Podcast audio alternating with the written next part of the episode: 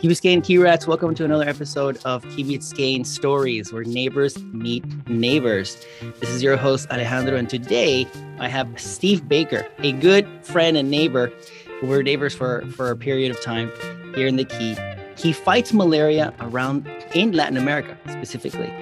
And he's also a Rotarian, and he is part of RAM Global, which is an international Rotarian organization that fights malaria around the world. So, Steve, thank you for joining us today and sharing us your story. How are you doing today?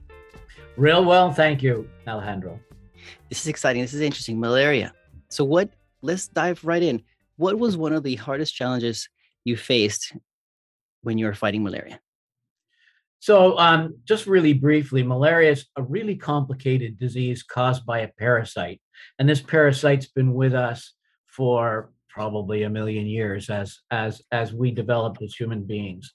So it's a tough disease to fight, and it takes a complex, because we lack a good vaccine at the present time for it, it takes a complex number of actions to fight it back. So um, the toughest thing that I've encountered is in Latin America is problems with getting governments, local governments, and especially federal governments to agree to let Rotarians do what we know we can do. And, and, and in some cases, like in Venezuela, you know, we pretty much have to duck under the under the, the table to do a lot of the stuff that we do. We just keep under the radar so, so we don't run into trouble. Um, we're going to do a project in Colombia, and I really wish we had better relationships with the federal government uh, as far as the way we can go forward. But they are what they are. So we are unable to use all of the tools in our toolkit uh, because some of those tools require government approval. That's frustrating. Uh, we know these things work because we've used them in Africa and they work. And uh, anyway, so that's that's my biggest frustration, uh, Alejandro. So cooperating and getting the cooperation of local governments in Latin America has been one of the challenges. Absolutely. Mm. It really is.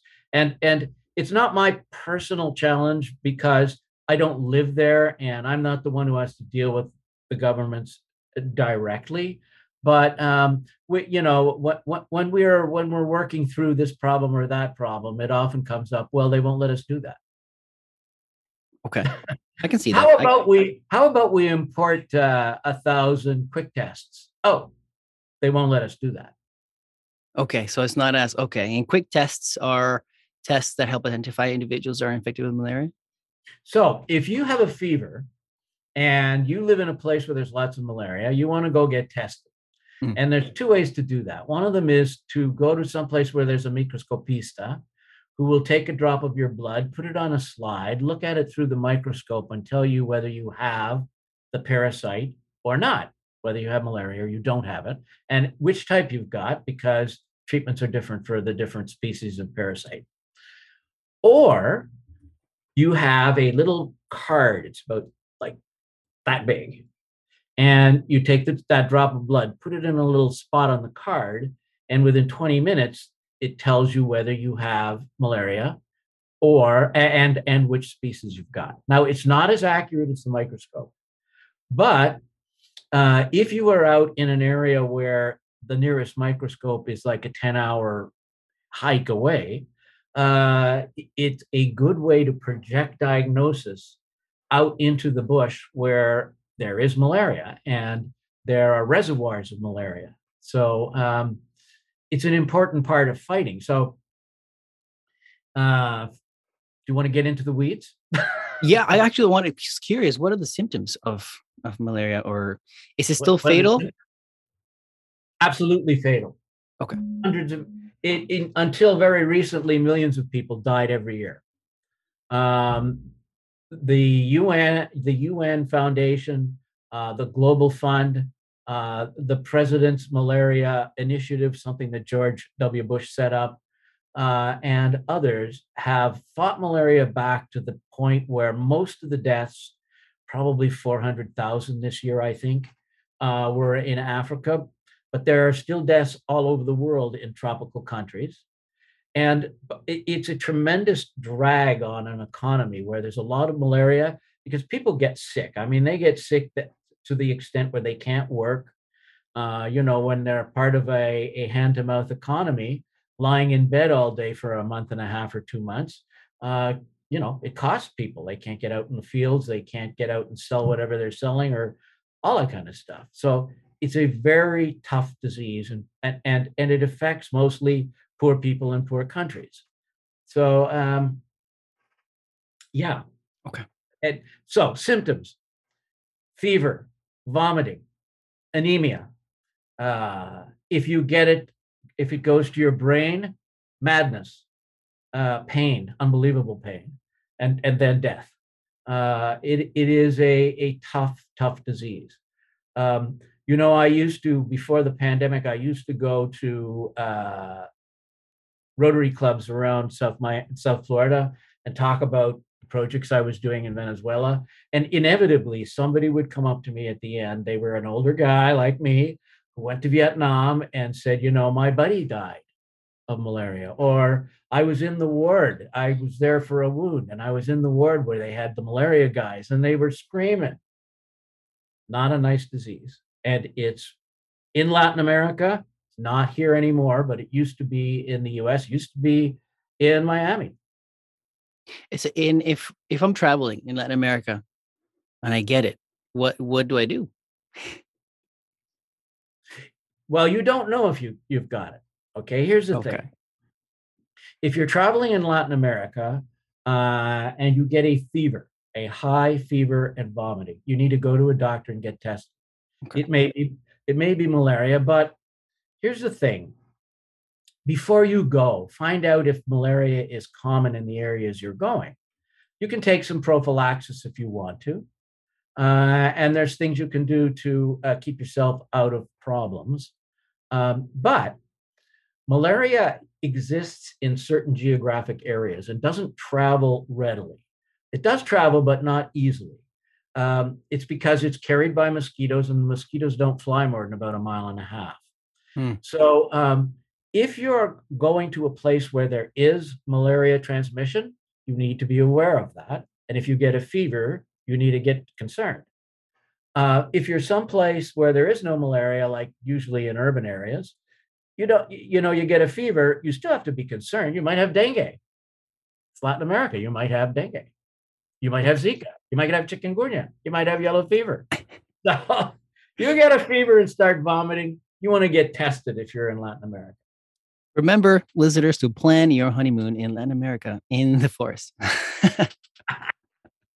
So, Steve, how how did you get into this? Um, so quickly, I'm I was born and raised in Toronto. Huh? Uh, my wife of forty-three years, uh, Peggy, was born and raised in Windsor, both in Canada. Uh, uh, we met in, in Toronto, married, lived there for years.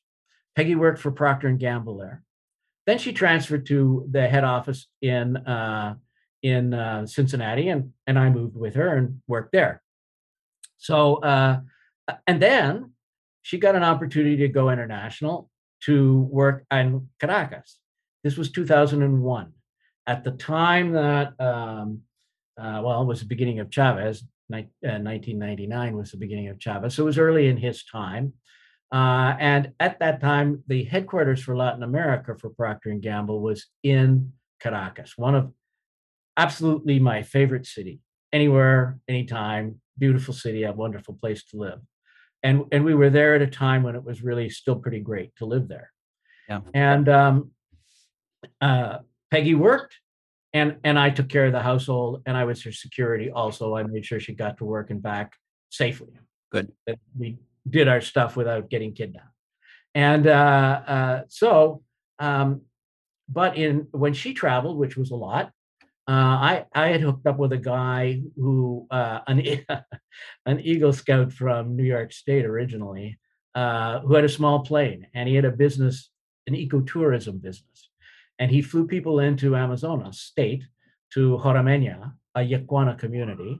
And I used to fly in there with him.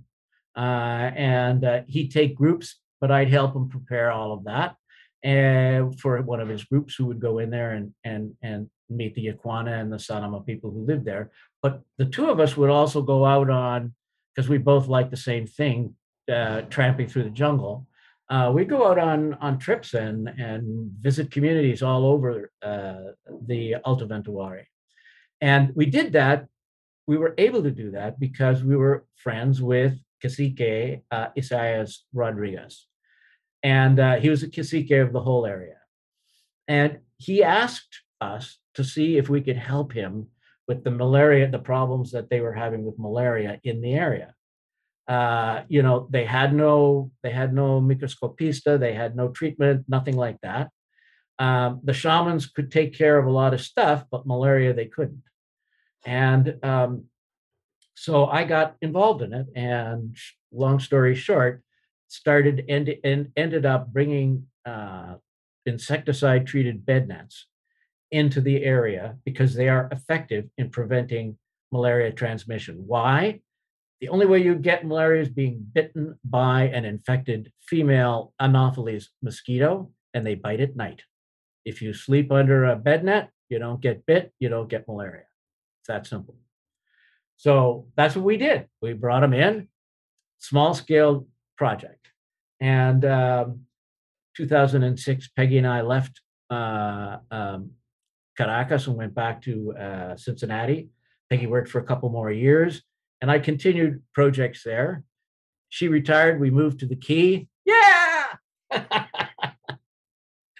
And uh, I joined Rotary here, and we really were able to ramp up our projects from there and deliver a whole lot of nets. And in fact, from a start of a delivery of fifty nets, I think, to Jorameña and, and, and Kakuri and the Alto Ventuari, we ended up Uh, with Rotary, with partners in Venezuela, Rotary partners in Venezuela, the Rotary Club of Puerto Ordaz primarily, but Cachamay also.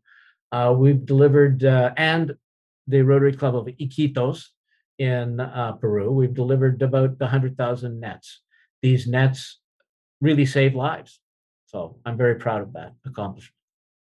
And pre-podcast, you mentioned you have delivered over one hundred thousand nets. Yeah, one hundred thousand nets. That's amazing. I mean, when you and I met, you told me about your project. You were already distributing nets. You know, in, in... when you and I met, we were doing like six thousand nets in Venezuela. That was our wow. largest delivery to date. But um, we really ramped it up when um, a company called Vestergaard, who are one of the world's largest net makers, offered us free nets, uh, nets that they had that they were unable to use Uh, uh, for its original purpose. And uh, all we needed to do was pay for the transportation to get them from Thailand to Venezuela. And we did that. We raised the money. We transported them to Venezuela in twenty eighteen. We got, we got them into the country and transported safely. We never lost a net to thieves. We, they, were, they were transported to Puerto Ordaz, where they were kept in a warehouse owned by a Rotarian, as we delivered them. And they were primarily delivered, uh, for those of you know who, who know geography in Venezuela, along the route between Puerto Ordaz and, and uh, Brazil. Uh, and uh, that route is where there's a lot of gold mining. And where there's a lot of gold mining, there's a lot, a lot of malaria. And, and we delivered most of those nets to communities uh, in that area through partners. We had a partner in uh, Tumaremo at the malaria hospital in Tumaremo. And we had a partner, uh, Doctors Without Borders, who worked out of uh, a smaller town down uh, a little further down from Tumaremo, where really at the center of a malaria epidemic. Uh, so, yeah. And we brought the numbers down over a period of two years from twenty eighteen to twenty nineteen. Our net distribu- distributions really uh, made a huge impact on malaria transmission in that specific area. Can you share with us your first experience of delivering nets, from your idea to the work that you put in to actually deliver it to the actual like handing off of the first net? How was that? Well, um, the very first ones were just a few of them that uh, we we we gave to people to try to make sure that we had the design right. And um, the reason that we might have a problem with design is because people in in um, in these towns eh, that that I'm talking about on the upper parts, the upper parts of the Rio Ventuari, they li- they slept in hammocks. They slept in hammocks. So it had to be made for a hammock, which is different than a rectangular uh, net that's made for bed. Anyway, the first really lar- uh, uh, impactful um, distribution, we did it in a town called Kakuri. Now, um, the, the guy I mentioned earlier, Cacique Isaias, lived in a smaller town uh, nearby called Jorameña. That's where our landing strip where we came in uh, to get there is. Uh, but we did uh, the distribution in Kakuri because it's a larger town. Haoramania had maybe forty people. Kakuri, probably the one of the biggest towns ever in the history of Ye'kwana people, had about eight hundred people. And so we did it. We did the distribution there. Uh, we were able to fly in with a team of people. I, I made this arrangement with the uh, local um, Ministry of Health guy in Puerto uh, Ayacucho. We came in with vaccinators who had vaccines. We got some dentists to come with us from uh, Caracas, and and some other pe- an eye doctor to come with us from Caracas. With, we had some glasses with us. We made it a, a big deal, and uh, we flew into uh, into um, Kaku, into Kakuri on a on a caravan. If anybody out, uh, of you out there know what that is. Uh, at Cessna two oh eight. And so it was room for all of us in our gear. And um, uh, we spent two days distributing nets to about eight hundred people. And because um, these nets, uh, we, we, we know that family groups sleep together in, in the Ye'kwana culture. So, and we, we did some, some research and figured out that uh, each net care covers about Um, two, two and a half, three people. Uh, they'll hang their, they'll either sleep together in the same hammock, mother and child, or they'll hang one hammock and then another one below it. This is typical. They did it even before they had nets because their houses are small. And, and they would hang them like that, and you can cover them with one net. Anyway, so we, we could basically covered um, sixteen hundred people that way, maybe a little bit more. And uh, most of them were Ye'kwana, but some of them were also Sanemá. And uh, so to do this, uh, we had a table. It was just, I, the pictures are great. We had a table with three people, myself uh, and uh, uh, one of the older sons of Isaias Rodriguez, who spoke both Ye'kwana, Spanish, not much English, and uh, and and a guy, for, another guy from the community. And people would come, and uh, we would give them their their um, net, and then it, it would be explained about how to use it, and when to use it, and how to clean it in Ye'kwana, and off they would go. And we also had a group of Sanemá, so we had to have a Sanemá guy, because their language is different, explain to them how to use their net, et cetera. We had a sample net hung up. It was it was cool. it was it was very satisfying. The dentist from Caracas pulled teeth until he could not pull another tooth. His arm was hanging, you know, by the evening. Um, they don't have a they have no dentistry there. So when people get a bad tooth, uh, either they get somebody with a wrench to pull it out, or or they wait until the doctor shows up. And uh, we vaccinated hundreds of kids. That was great, with, you know, childhood disease stuff, uh, but also yellow fever, which is which has plagued uh, Amazonas for, well, forever, since the conquistadores. Got it. And that was very satisfying. That's awesome. That's great when people do these kind of initiatives and help people around the world and most in need and don't have access to these things. So you've been able to do that and, and deliver these things to them. Regarding your deliveries, what was your shortest and longest delivery? Because I'm, have you used your own nets to sleep in as you do the deliveries as well? The answer is yes, because whenever I overnight someplace where there's malaria, I do use a net. Good. um, look, uh, for those who are listening, there are two ways you can protect yourself from malaria when you're a traveler. One of them is pharmaceutical. You take a, uh, a prophylactic drug. Mefloquine is the most popular. You take it every day. You start a week or two behe- ahead of time and continue to take it after for a while after you've uh, come back. It, it uh, prevents the uh, uh, malaria, uh, but it has a very hard side effects. And many people don't want to use it, including myself. Got it. So the way I protect myself when I travel in somewhere where I know there's lots of malaria, and also I have to say somewhere where there's lots of dengue, because dengue is extremely dangerous, it's caused by daytime biting mosquitoes, so bed nets don't help you at all. I wear long sleeves. I wear long pants, even if it's hotter than hell. And uh, uh, I wear a hat. And I keep I keep bug spray handy, and all of my clothing is treated with a uh, with permethrin, which is a long-lasting insecticide that prevents bugs from staying on you. They'll land, but they'll they'll take off immediately.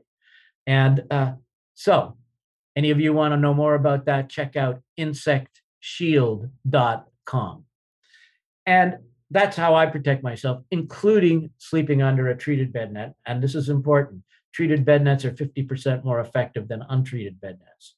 They're treated with, again, a similar chemical to permethrin, and it, it keeps the mosquitoes off you. You don't get bitten, you don't get malaria. It's, it's that simple. Awesome.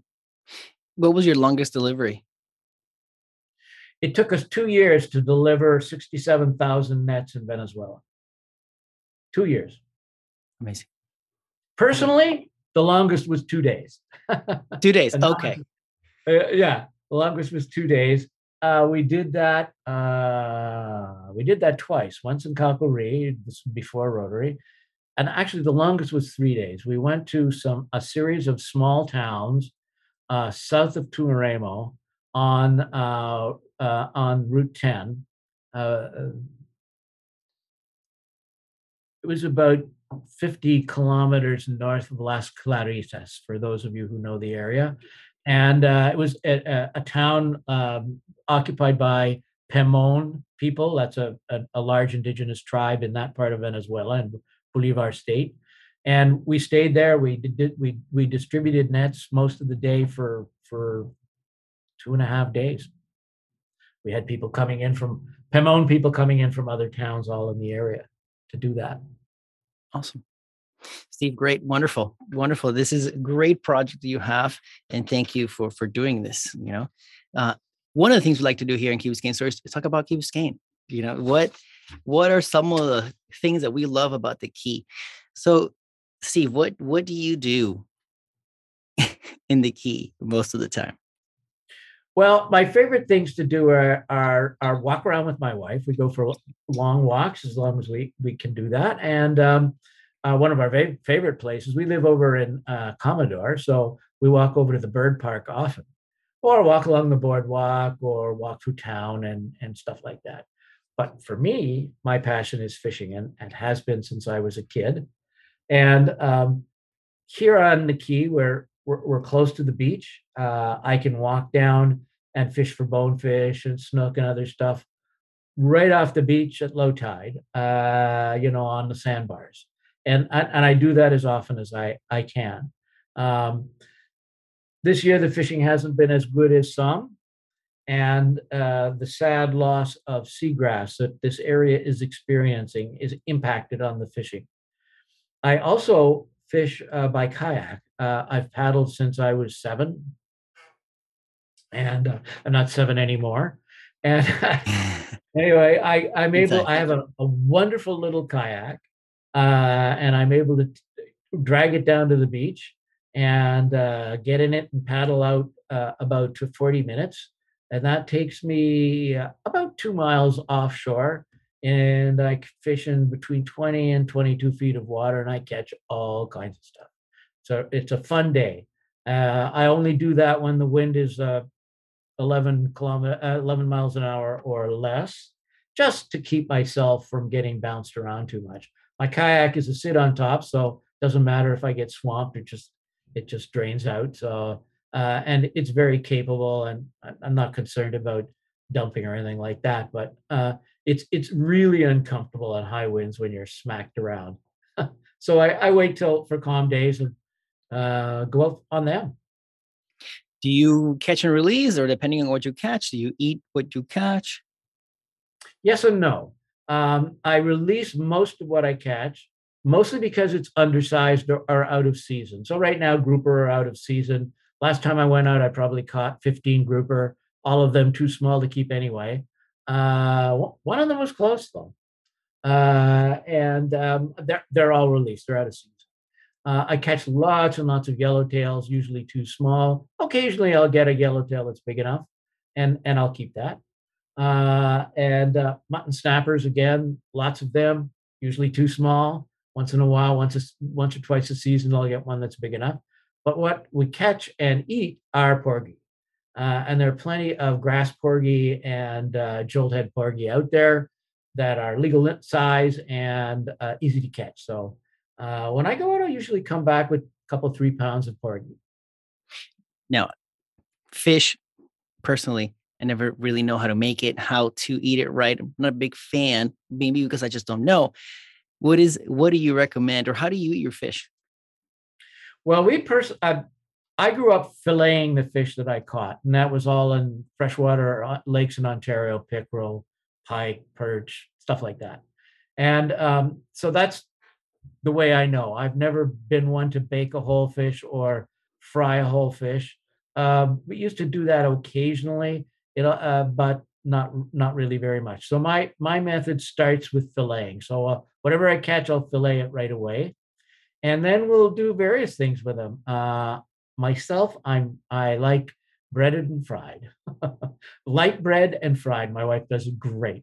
But we also will do things like um, Veracruz, which is ah. done with a with a tomato sauce and olives. Yes. And olives. So that that that's another real favorite. And there's other things you can do with them. Baking, some of these fish are great.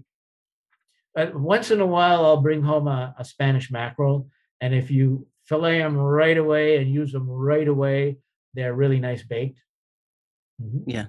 I had Veracruz when I worked in Col- in Colombia, in Cancun for two months. I ended up working there for two months. And there was a little spot next to the place I was staying where they had that fish uh, at a Veracruz. And it was amazing.